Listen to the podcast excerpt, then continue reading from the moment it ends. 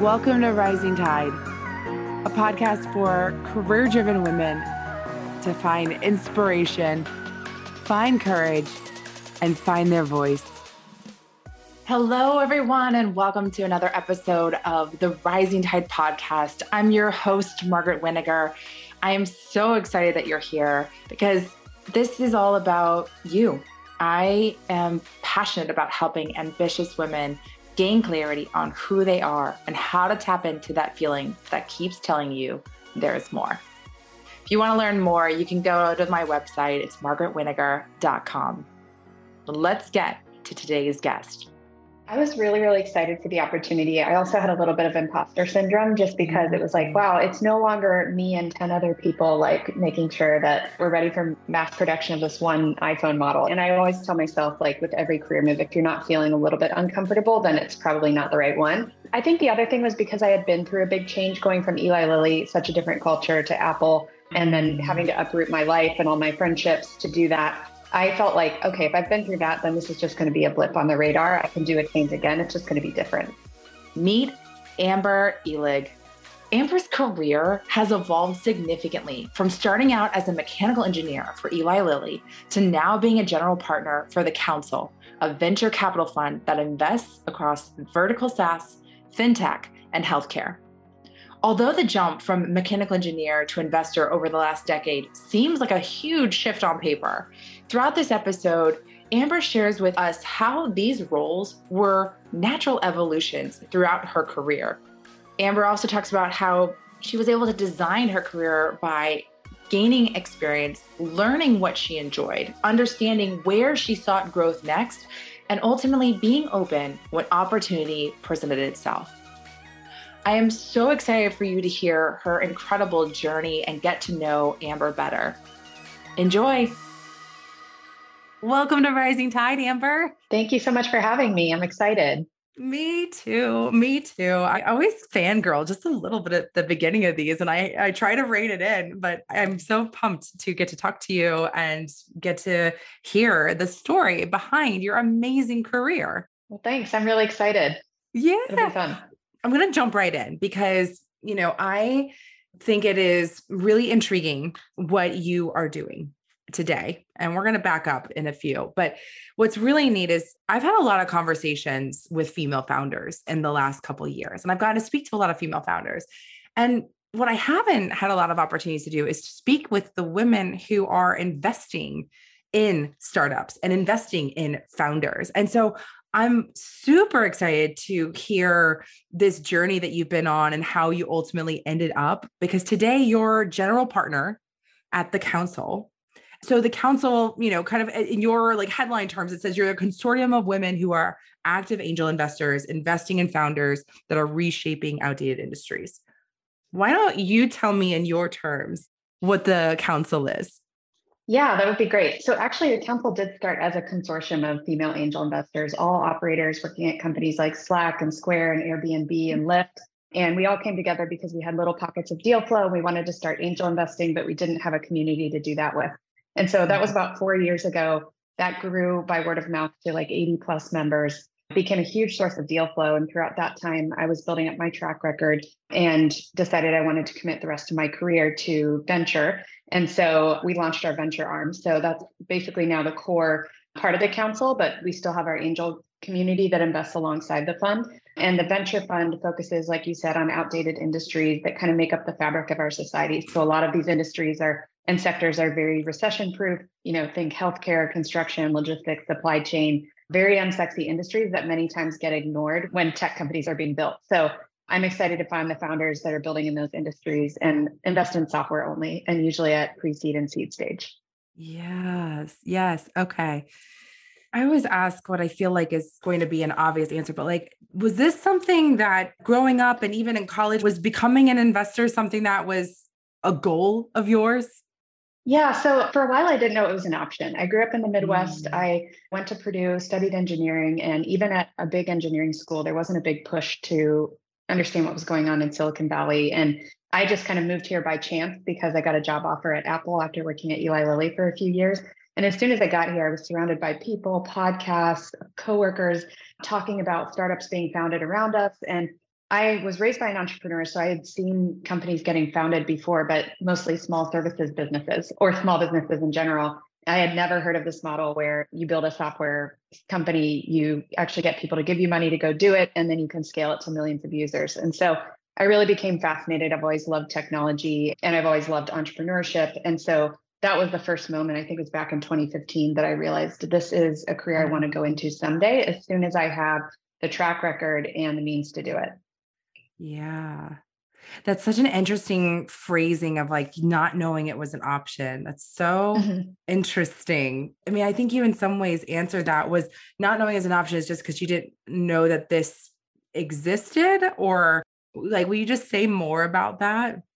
I literally don't think I had heard of a venture capitalist when I was going through college. like I had no idea what that was. Maybe I heard the word in the distance, but it just wasn't in our you know common vernacular where i grew up or where i went to school. And it probably mm-hmm. is now. Like you know if you're on twitter today and you're working in anything technology related you're hearing about startups and you're hearing about venture capitalists. But i don't think it was like that back in the day for people living outside of silicon valley or growing up outside of silicon valley. So yeah or california maybe. Yeah yeah, I'm with you on that. Okay, so this is fun because you kind of quickly said it, but we're going to come back to it because you did something really interesting, which is you studied mechanical engineering at a top university for engineering, Purdue University. And I did a little Google searching. And what I consistently found is that female engineers typically only make up about 20% of graduates. So tell me, let's kind of go back in history and we'll come back to present day. How did you even land on engineering as the career path that you wanted to pursue?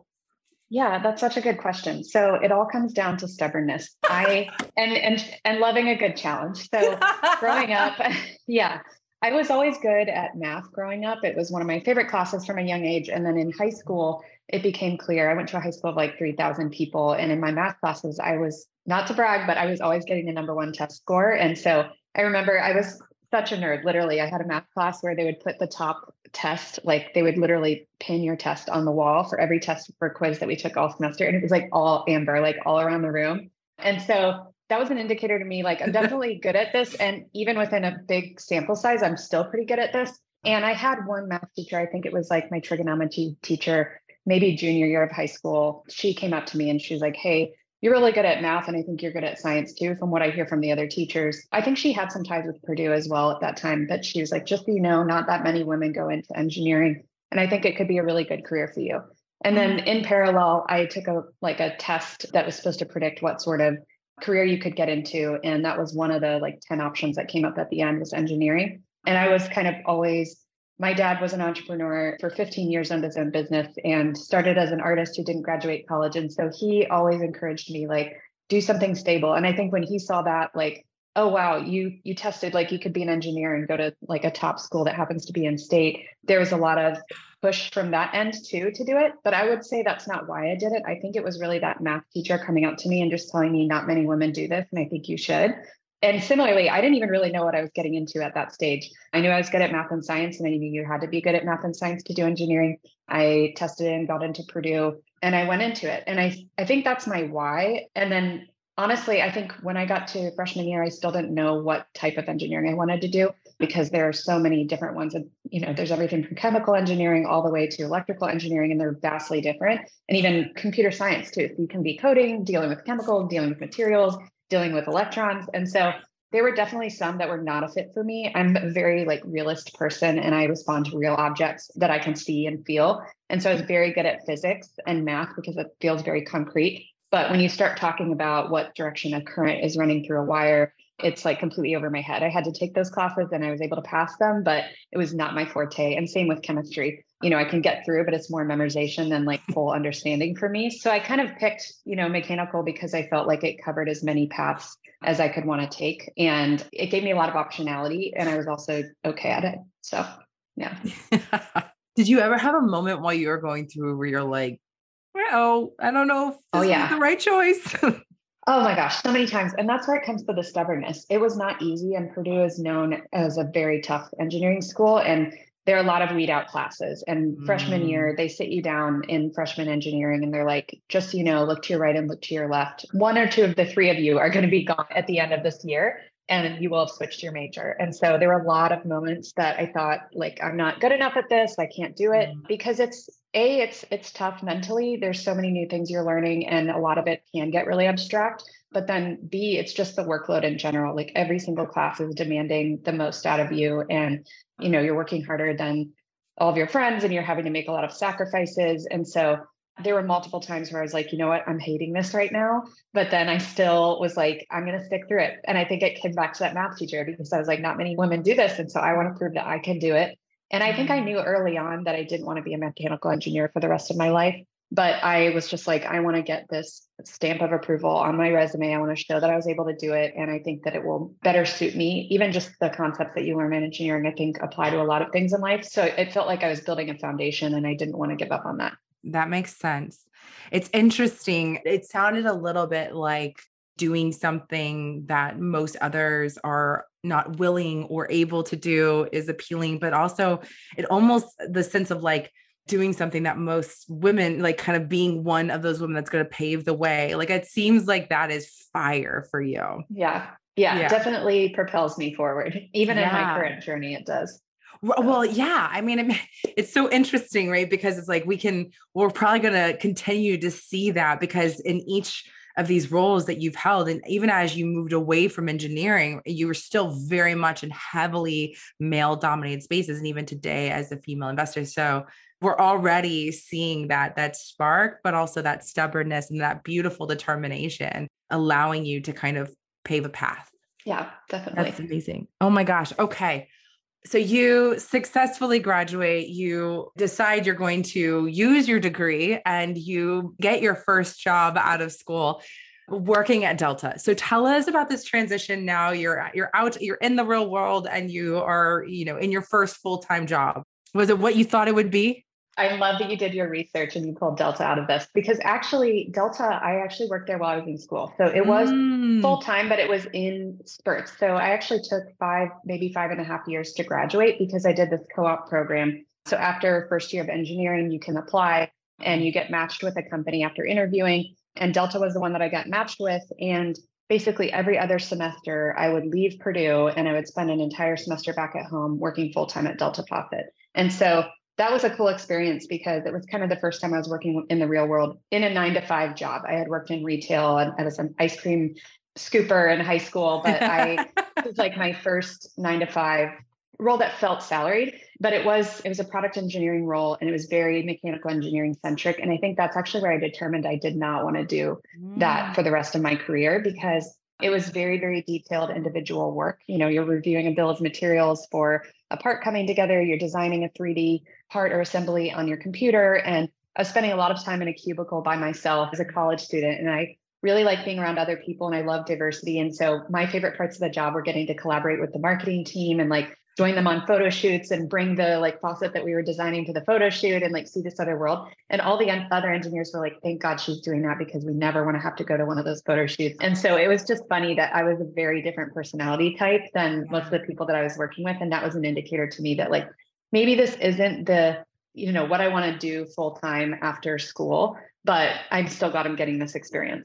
There's so much value to be said for uh, taking theoretical concepts and applying them in a very practical, you know, using those skills. And I think that's so cool that you were able to do a, a hybrid degree where you got to do hands on, apply the theories that you were learning and do the work. And also, sounds like gain really helpful insights about yourself that you were learning while also finishing up school full time. That's really that's really incredible. Okay, so kind of tucked that away. You had it, but kind of tucked it away because then so it sounds like graduating Yeah. then going to Eli Lilly. Yeah. And really kind of even building on that, I think because I did that co op program, I learned Mhm. how adults spoke at the office and what they were looking for. Mm. And I actually think that that prepared me to interview post college really well. Oh, Um, say more. Yeah, it really just set me up for my first job because I felt like I knew how people talk in meetings every day and like what Mm. sort of person they want to work with. And that would, made it really easy for me to kind of you know, adjust my style or like my communication a little bit for this new environment I was going to be working in. So I suggest anybody in college, like try to get internships, try to do co-ops. Yeah. The more you can get that experience, the better. And then yeah, at Eli Lilly, I forget your your question about that. Well, tell that us about your time there because you you had a lot of success at Eli Lilly. I mean, you went from engineering to a team lead role. Like you were moving up in the ranks. Yeah. So tell us about your time there. Yeah, definitely. So that seed had been planted in my head. I probably don't want to be, you know, full-time engineer forever. And so I went into Eli Lilly. The job I got was process engineer, which is still very mechanical. You're focused on, you know, the, the manufacturing process and how you can make it better and better, whether you're working with the machine or the actual design of what it was was a medical device for people with diabetes. It was like a, yeah. an insulin pen. And so I went in, I knew I had to kind of learn the rope and prove myself in that role before I would be able to move into something that was more cross functional. But very shortly thereafter, I had a lot of support at Eli Lilly. They really prioritized mentorship and just even career pathing. Even as people are just coming out of college, they sit down with you three months in, six months in, a year in, and they assign you a mentor somewhere in the company. And then your boss is also kind of like on the hook to make sure you have a path. And that's actually really cool. I've never worked anywhere else that was like that since then. And I really think it set me up for success because you know, I was able to work as this process engineer, and then I was working on this medical device, as I told you. But I was kind of one of a team of people that was working toward making this medical device successful. It had been taken off the market due to supply chain instability, and we had to make the supply chain and the manufacturing process more consistent so that mm-hmm. we could consistently deliver this pen for patients that needed it before offering it again. And so we had to prove before getting it back on the market that that would be possible. And very quickly, you know, in team meetings, I you know, loved communicating whenever we were, you know, rallying around a common problem and kind of coming up with a plan like okay i'm hearing this from you and i'm hearing that from you. It seems like you're speaking across each other but i know what you're trying to say and i know what you're trying to say. Maybe there's a common solution. And so that just mm-hmm. kind of came naturally to me and i think my boss and mentors knowing what my interests were they suggested that i could work toward that process team leadership role where you actually formally are that person pulling together those conversations and keeping everybody on track to reach this goal. And I got lucky enough that the person that was currently in that role, you know, he was like happy to do it, but he wasn't like that excited about it. And so he liked having my help. And I was able to really learn alongside him and then transition into that role. And he was able to, you know, move on to more interesting technical work that he was excited about. And so that worked out really well for me. We were able to relaunch this device. It was called Memoir. And it's now like a legacy item for Eli Lilly, but it was a reusable electronic insulin pen. So I worked on that for I think two or two and a half years. And then I wanted to learn the other side of the business and just kind of grow my career there because I actually had this goal that I wanted to do an international MBA or I wanted to move internationally. I like I just wanted to get out of Indiana and I thought that's where I needed to go. And so I was mm. always telling them like I want to work at one of your manufacturing lines in France or Spain or China and they were like okay, let's work you toward that. How about you like learn our insulin process here and how we make the actual insulin and then maybe we can explore putting you on a short-term assignment out in one of those countries at one of our secondary sites. And so the second and last big role that I had at Eli Lilly, or big area that I focused on at Eli Lilly, was actual insulin manufacturing. And so we were bringing up a new site in Indianapolis, and then there were sister sites around the world that were coming up at the same time, basically to increase global supply of insulin. And it was cool because we were taking the best operators, like from the assembly lines all over the company, and they were being put onto this project, like people that had spent 20 years just making medicine and knew it very well. And they were feeding into the new process and the new equipment that we were buying to do it in a more state of the art fashion since we had the opportunity to rebuild. And so that was a really cool experience and I was, you know, on track to hopefully get my short-term assignment, you know, across the globe. And then, as you know, I got an offer randomly to join Apple and move out to California instead. And so that kind of changed my, you know, I, I was very stubborn and stuck on my path of like I had got to get out of here. And I not I'm not out of Lilly, but like I had always been in the Midwest, always been in Indiana. Really wanted to get out, and I thought that Europe or Asia was the answer. And it turns out that California was the answer for me. So, my gosh. Okay.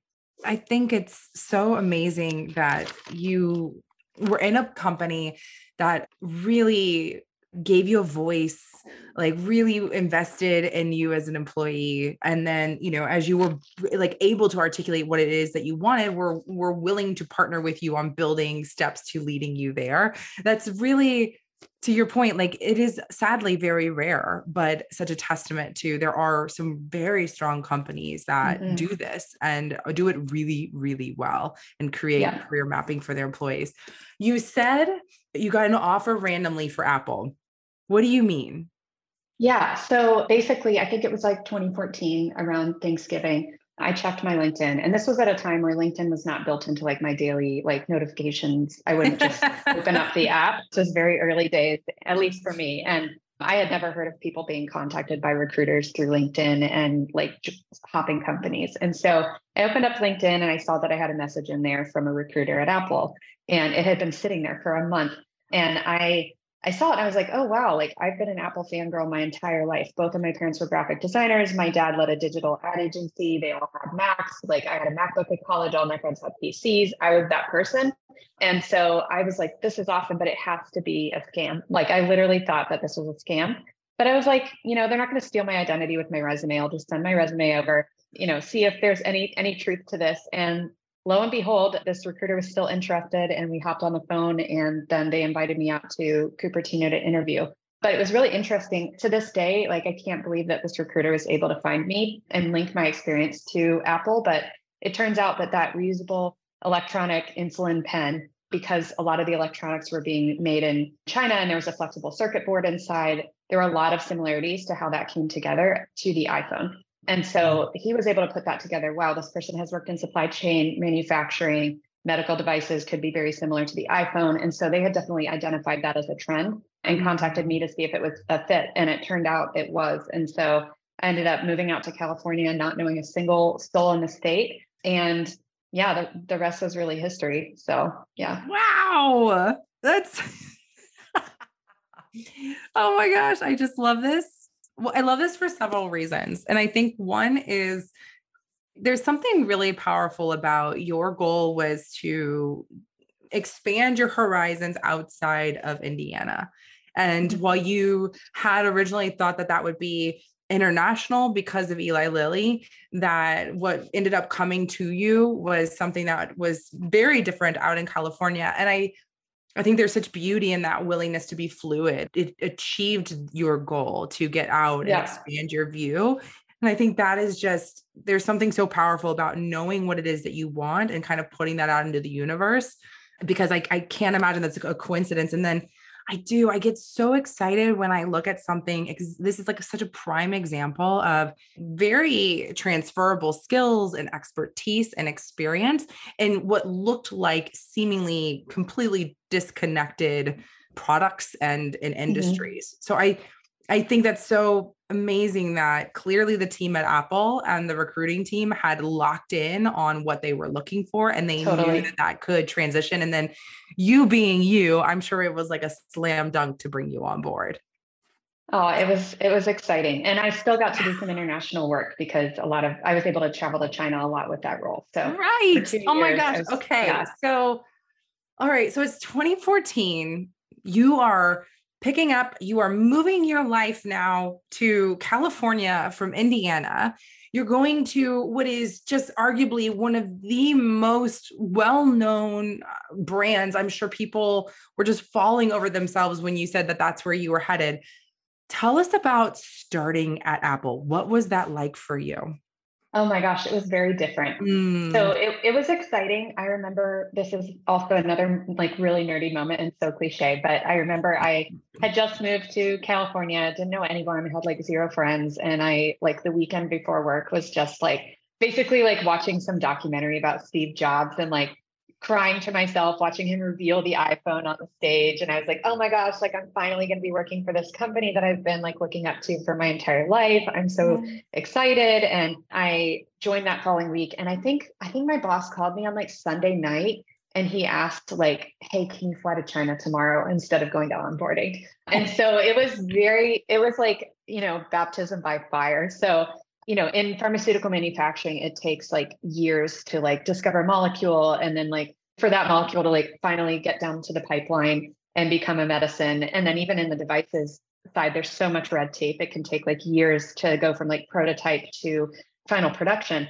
but the iphone it's like in six months like we go from prototype to like mass production for a new launch date I think I joined in like January or February of 2015. And it was like, we're already starting that ramp. We're at the very beginning, like prototype builds are going on right now. Like, why don't you get there tomorrow and just like go see how it goes and, and learn? And so I was in China like by the end of day one of my job. And then I think I was there for like two weeks and then came back. And it was just like on and off for like two weeks in the States, two weeks in China, two weeks in the States, two weeks in China for a while. And it was honestly, it was the hardest work I've probably done in my life because mm-hmm. it was so fast paced and there's like very little margin for error just because you're on such tight timelines. Very long days. You're working two time zones. You're communicating with executives in Cupertino and you're working assembly lines in China. And you're trying to like catch multiple shifts of the assembly line workers while you're there and you're testing different things out. There's like five different streams going on throughout the day and things you need to keep track of. And so it's mentally exhausting and physically exhausting. So it was very, very different from like Eli Lilly, where you're like, you know, in this like bubble of like everybody is around you, like nurturing you. You have a mentor, you have, you know, you know, your boss, and like everyone is all about like work life balance and family and like you know just the midwest like style just like very warm and welcoming and then apple you know it was just like hey we're doing this and we're going to be sprinting until the end but I will say that when I saw that iPhone launch again, like I got teary eyed on the launch day because it was just like you work so hard. And then to finally see it being revealed to the world and people like lining up outside of stores all over the place to just like see the first one or get their first iPhone, it was really cool. And seeing the first one come off the assembly line and finally be ready to be sold was really cool. So, yeah, yeah, I would say really hard, but really rewarding. Right. That is a bit of a culture shock in a lot of oh, yeah. things. I mean, going from the Midwest to Silicon, like being dropped in the middle of Silicon Valley, going from, you know, something that is like laced with red tape and can take years versus, you know, a six month turnaround time with no margin for error. That's almost going to the other extreme of the spectrum. Mm-hmm in some ways you mentioned like baptism by fire like you probably didn't have a lot of time to think like can i do this job like was there ever a moment where you were like, oh dear, like, what have I done? Or did it feel right? Like you'd found where you were supposed to be? So I think there were mixed feelings. yeah, there were mixed feelings. I never thought to myself, I shouldn't have moved out here and I shouldn't have taken this job. I was so excited that I did that because I knew it was going to open up so many other doors for me. And I had seen and heard all about that from all the, you know, coworkers that I met at Apple. They were just like, oh yeah, you're in that role where like once you do this, everyone in in the valley knows that you've been through boot camp. And so mm. it's for me, like it was like I'm doing my time and I'm getting this incredible experience and I can take it wherever I want after this. And so mm. for me, like that's what kept me going. And again, it was that stubbornness. It was like, I'm not going to give up on this because I know it's really important to me long term. But I also, you know, I had the, I think I was able to reason with myself that like this lifestyle is probably not for me forever because I think I was mm-hmm. spending 90 days a year in China and there was an opportunity to like extend to 180. And I, you know, I was tired after like after a year of it, after 18 months of it, I was really tired after like two product cycles. And I I wasn't ready to give up on hardware. I knew hardwares are always going to be hard and you always have to do a lot of travel. But I also was kind of craving like more of a startup experience because then I, I had been like introduced to the whole startup scene, but I was still feeling like a big mm. outsider because I was at such a massive company. But when I'd be in mm. San Francisco meeting friends and friends of friends, there would be people there that were starting companies or, you know, talking about that space. And I just wanted to learn more about that. And so my next role was at Snap, where I was able to take that hardware experience in consumer electronics to their first consumer electronics product, spectacles.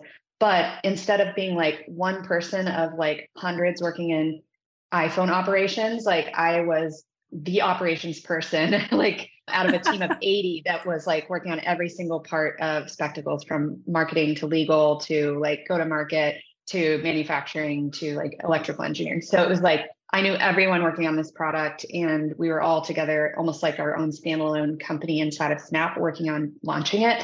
And so that was again a really different experience in terms of scale because I went from this like beast that knows like they're a manufacturing juggernaut. They know how to do this over and over again at Apple to like a company that's trying to do it for the first time. And so it felt more like a startup experience.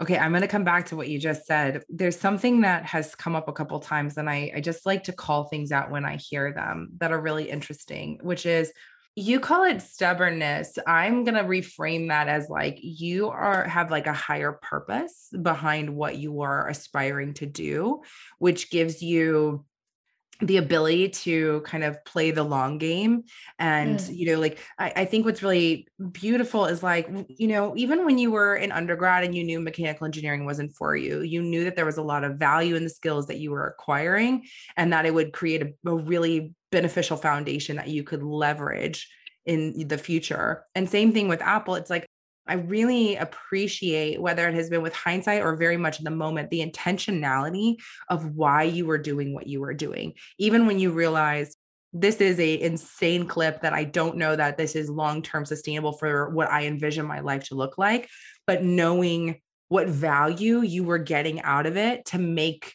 doing the work at that pace and intensity worthwhile for that period of time. You know, I think that's yeah. what's so I just wanted to call that out of like there was a higher purpose behind what you were doing. So, you know, I you call it stubbornness, I call it work ethic, you know, like mm-hmm. you knew you had a why. You had a why yeah. behind what you were doing and you had a vision of where that experience was ultimately going to set you up for the success that you you knew you were capable of in the future even if you didn't know where exactly it was taking you so yeah i just want to appreciate that, that reframing i actually took some notes there so i could use some of those words Oh, good, um, good, good, yeah, good. it's helpful. Yay! Yeah. Well, good.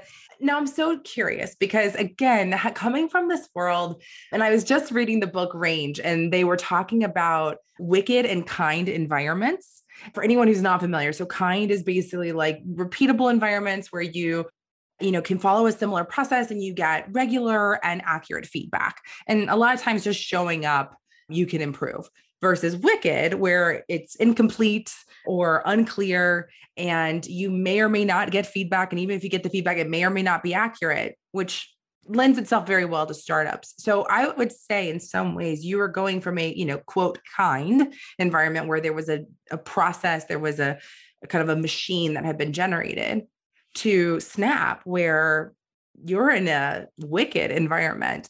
I'm very curious how you manage that transition from going from, you know, being on a team of hundreds to now being a, an operations team of one.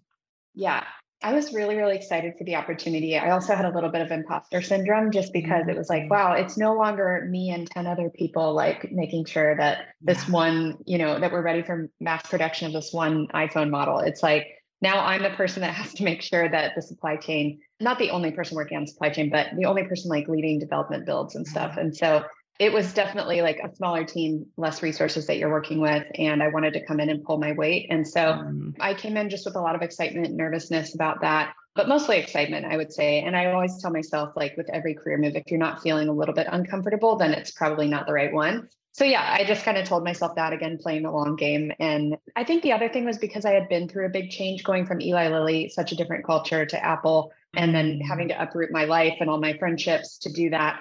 I felt like, okay, if I've been through that, then this is just going to be a blip on the radar. I can do a change again. It's just going to be different. So yeah. Hell yeah. Good for you. I sadly think that makes you a little bit unique and it's yeah, beautiful I, and i hope that that becomes a more normal behavior because what a brilliant way to look at the situation yeah i actually saw Harry Stebbings post about this on twitter the other day he was saying he's, he's interviewed a ton of founders and he thinks that moving early on in your childhood like leads mm. to like more adaptability later on as an adult and i moved when i was like eight years old and like kind of had my whole life uprooted moving from Ohio to Indiana as my dad launched his business. And I still look back on that day as like, wow, if that had never happened, which I hated in the moment, mm-hmm. maybe I would have been more intimidated by some of these opportunities and I wouldn't have taken them.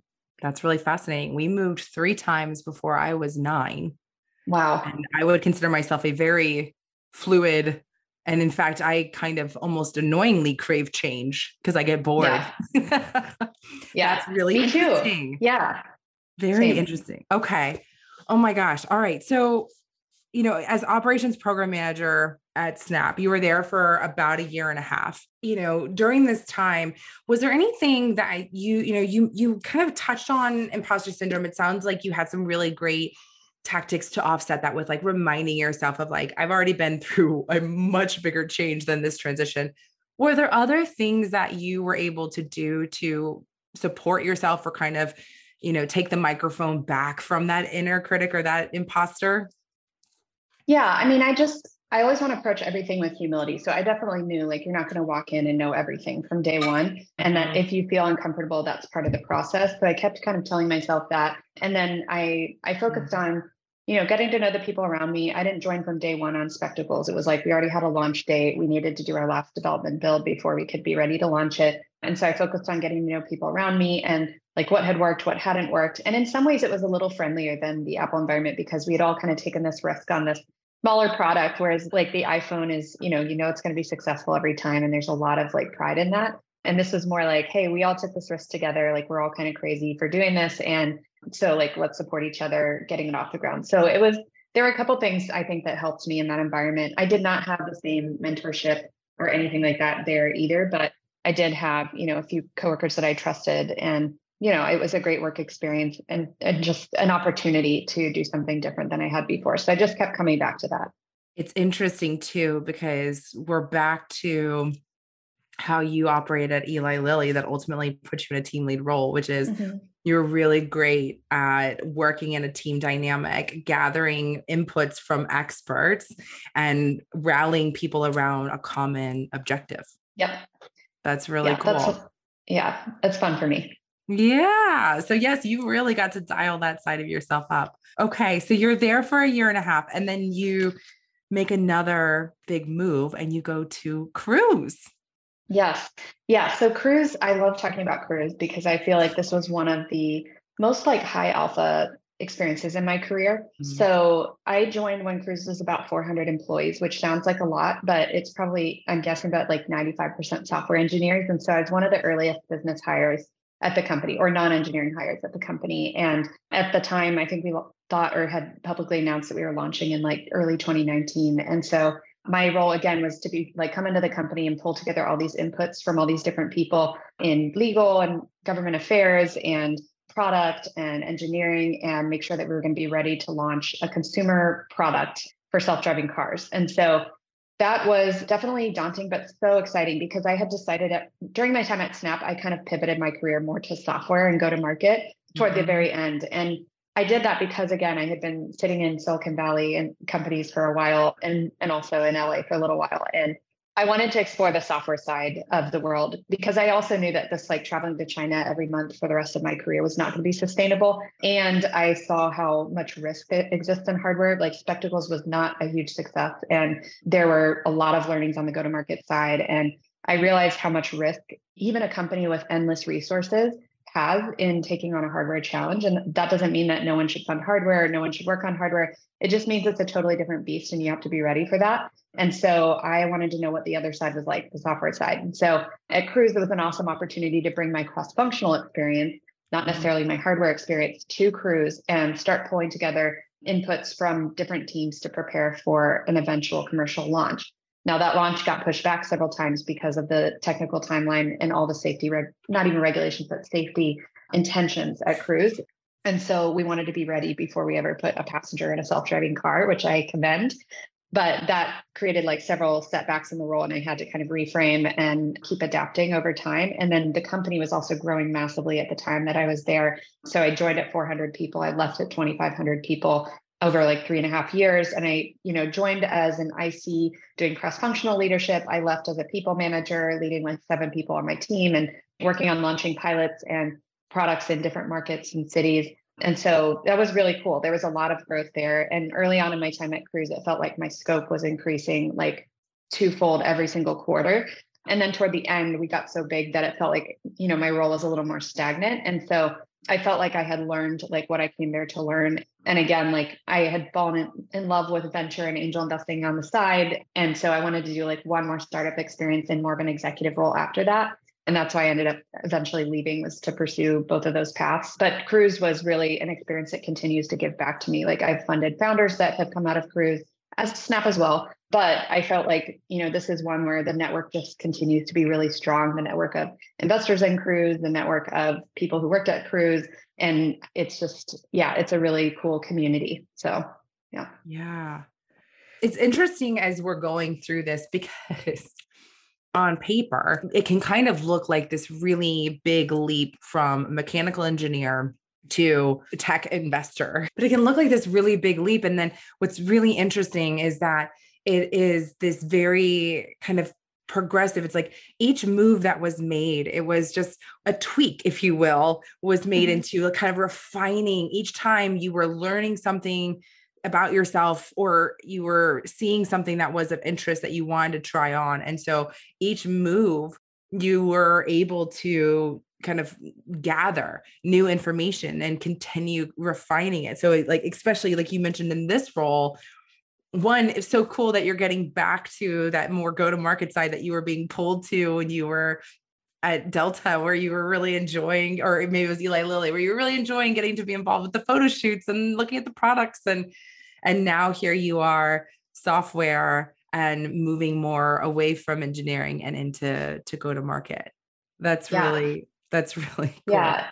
And interestingly enough, that whole concept is also something I learned at Eli Lilly from them having such a strong mentorship program and like also just communications with my boss. My first boss there, like we sat down and I told him like my end goals. I was like, I have big goals for myself. I want to be here someday in my career, which thank God he wasn't just like, oh my God, this this like person is so annoying.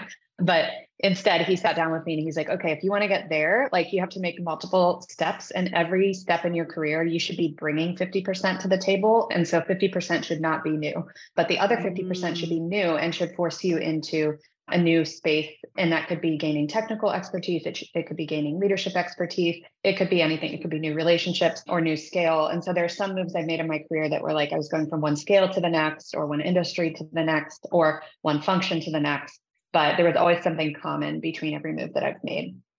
Oh, how neat. You know, I think what's so cool is that, you know, having somebody who took you seriously and yeah, took your ambition seriously. Yeah.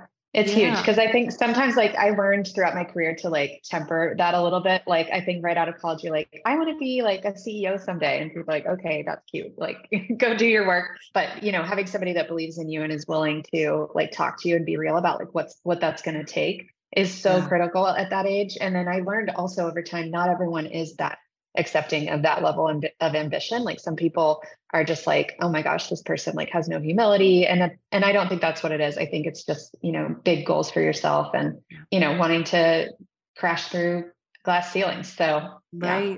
you know for some of us it's just written on our hearts to have a big stage and everyone can have impact. And for you know it just depends.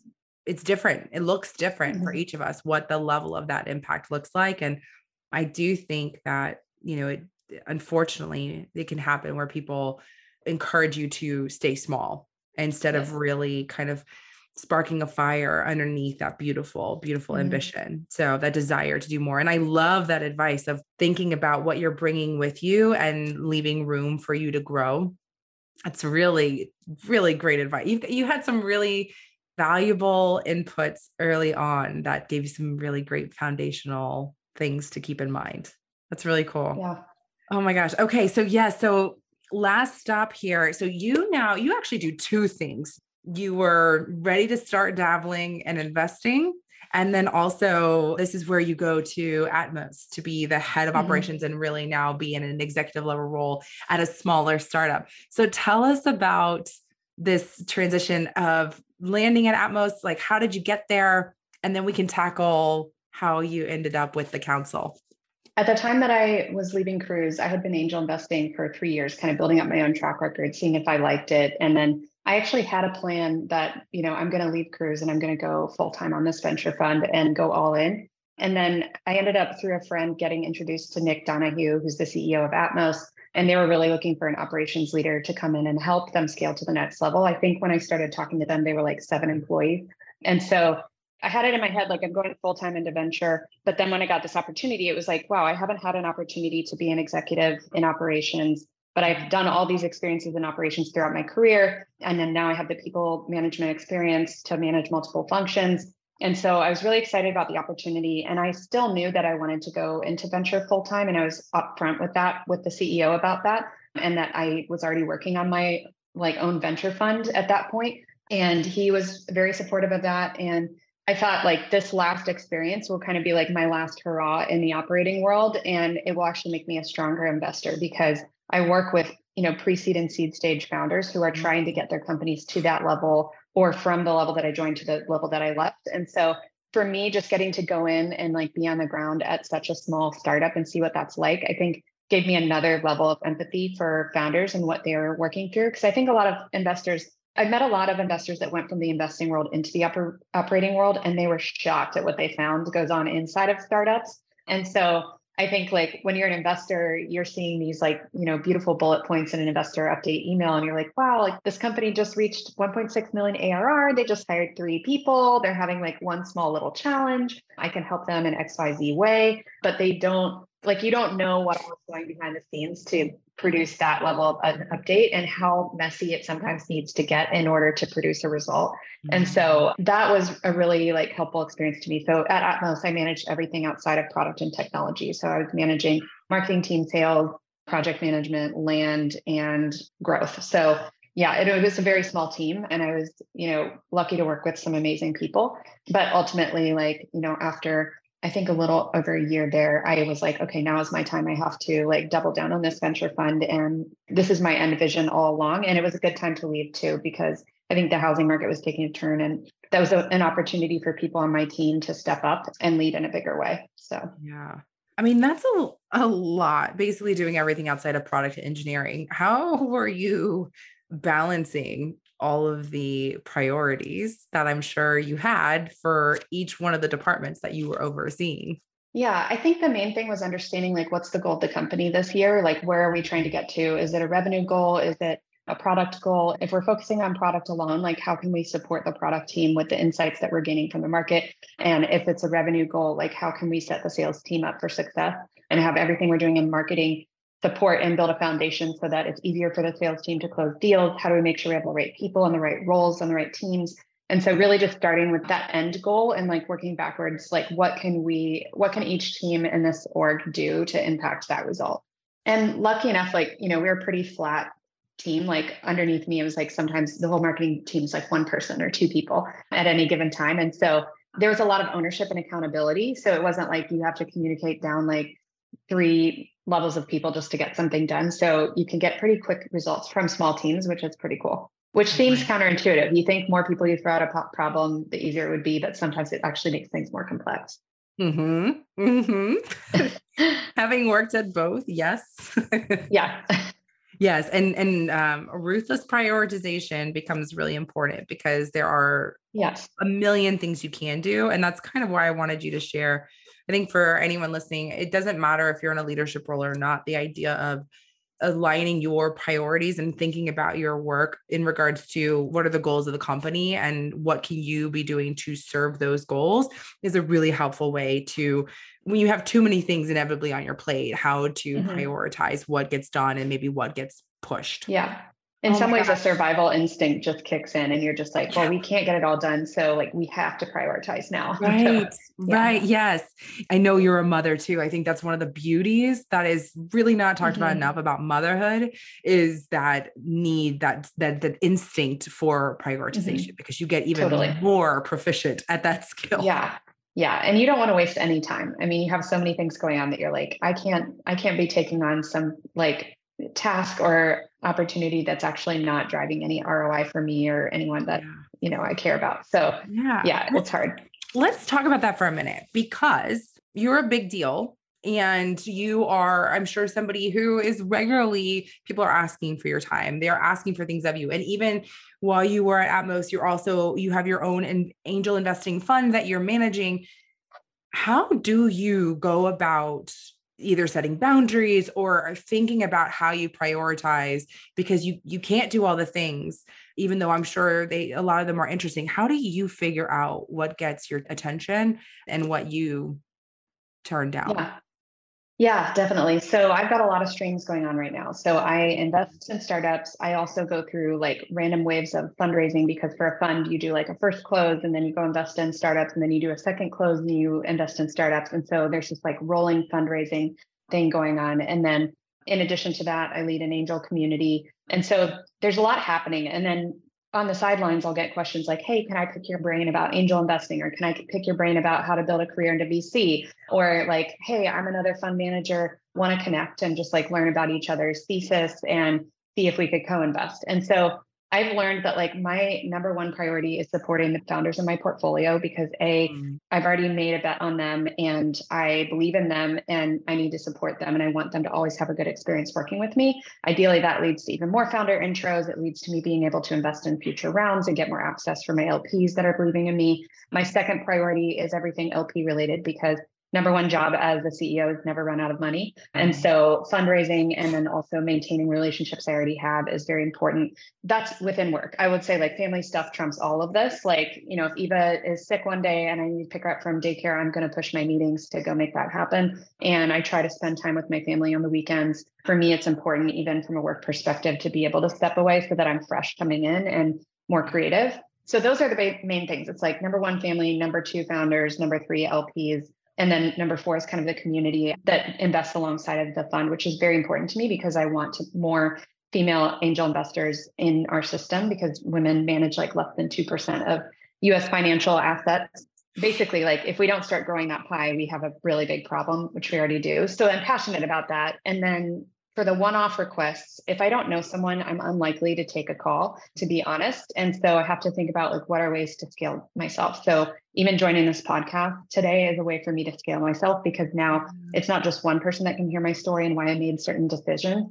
Many like hundreds maybe thousands of people might hear this and that can impact them. And then i've never done it but i've i've known other entrepreneurs do things like mentor pass where they like you know if you want to get time with them you can pay for it and you can go like have a session with them for me, even if I was getting paid for it, I still don't have time for it. So I'm not doing that right now. And then the other thing is, I think it's really important to give back. So I don't ever want to be in a position where I'm like, I'm so busy that I have no time to talk to anyone that needs help. Mm. And so I, I have picked a couple of people in my life. Like if a family member calls me and they need help like navigating an early career decision or something like i want to help them be successful because i know they started with humble roots just like me. And then i also have like a mentee from my time at cruise who like i helped her get her first promotion and things like that and we keep in touch every two weeks. We actually have a meeting on the calendar for 30 minutes to just talk about what's going on at her current role you know navigating conversations with her boss things like that. Mm. and so i pick like very specific relationships where I know that I can make a difference. And it's like fulfilling for me because I know that person and I'm going to hear the result of it. So, yeah. Yeah, that's so great. Just knowing that, you know, the work that you're doing now, even though you are part of this community of, of angel investors, you work with founders through your VC fund, you are, you know, interacting with people all the time there still is a lot of solitude in what you're doing. Mm-hmm. How do you go about in your personal development or investing in yourself and again kind of coming back to those like support structures around you because you you don't have a necessarily a company mm-hmm. that you're operating within what do you do to yeah provide support for yourself there's a lot. And it's funny because sometimes when I'm talking to new people about the council, I say we, we this and we that. And they're like, wait, are you the solo GP or do you have other partners? And I'm like, oh, I am the solo GP, but I am surrounded by so many people that it feels like a we effort. And so like A, like the founders in our portfolio are what, what are making the portfolio so special. And you know, hopefully going to be allowing us to drive outlier returns for our LPs. And then the LPs, I have 40 people that have come in and backed me and so I couldn't do it without their capital or their support. And so I think of them as part of my team, even if we're not talking every day. And some of them have also volunteered to share more deals or like help portfolio founders when they have specific questions in their area of expertise. And then also within the council community, my partner Annabelle, who started it four years ago, I joined in like their first meeting. We ended up co-leading it together for the next three years. She's still involved today. So she's not a partner in the fund, but she's involved as an advisor. And we meet every week. We go through deal flow together. And that just helps there be a little bit of camaraderie. And then we must step a D. She lead, leads our community. And then recently we brought on Tarlin and Alethea, two new hires. Alethea is working on a short term project to kind of revamp our community. And then Tarlin is going to be taking over after that. So it's really cool because I think on the fund side, I very much am alone, but I am supported by LPs and founders. And then on the community side, I'm pretty hands off in terms of how that angel community is rolling. I just want to make sure that we have the same strategy and our strategies align between the fund and the angel groups so that we don't start straying in different directions. So, yeah. Yeah. Okay. I never ever want these to end. I have one question that's just burning in the back of my mind, and I would be remiss if I did not ask it of you. at the very beginning of this conversation, you mentioned just lack of exposure to investing as a career path was part of why it just never crossed your mind. Now that there's more exposure, I think the new hurdle that I see so many women in particular facing is like, I don't know, maybe that's not for me. I right and, mm-hmm. and to your point there's there's there's not a lot of women today that are doing it more it's coming when you think about what you know are some of maybe some of the the traits or kind of some of the the higher level like if if you kind of have an inkling for these things that you know it might be worth exploring it or just keep it as a possibility for the future are there things that you think of that like if a woman's listening she might identify in herself that potentially an investor could be something that she should think about in the future yeah, definitely. So I think if you're someone who likes advocating on behalf of others, that is a very core skill because if you think about it, like every portfolio founder that you fund, you're advertising for them all the time. Like if I'm on calls with other co-investors or like other investors like me, I want to talk about my portfolio companies that I really believe in because maybe this co-investor could lead their next round. So I'm constantly merchandising, shilling my portfolio companies that they're, you know, they deserve to be, be shilled. And so you know, if you like advocating for others, that's a big part of the job.